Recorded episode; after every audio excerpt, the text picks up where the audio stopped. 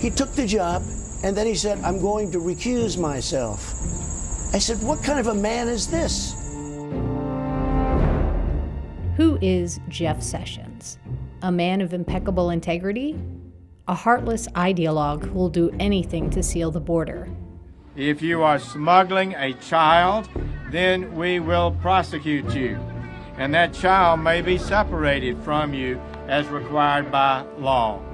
An Alabamian who rose through the ranks to attain his dream job only to be swallowed up by a controversy that could destroy the president. They didn't want to leave no doubt of who that boy was. They named him Jefferson Beauregard Sessions.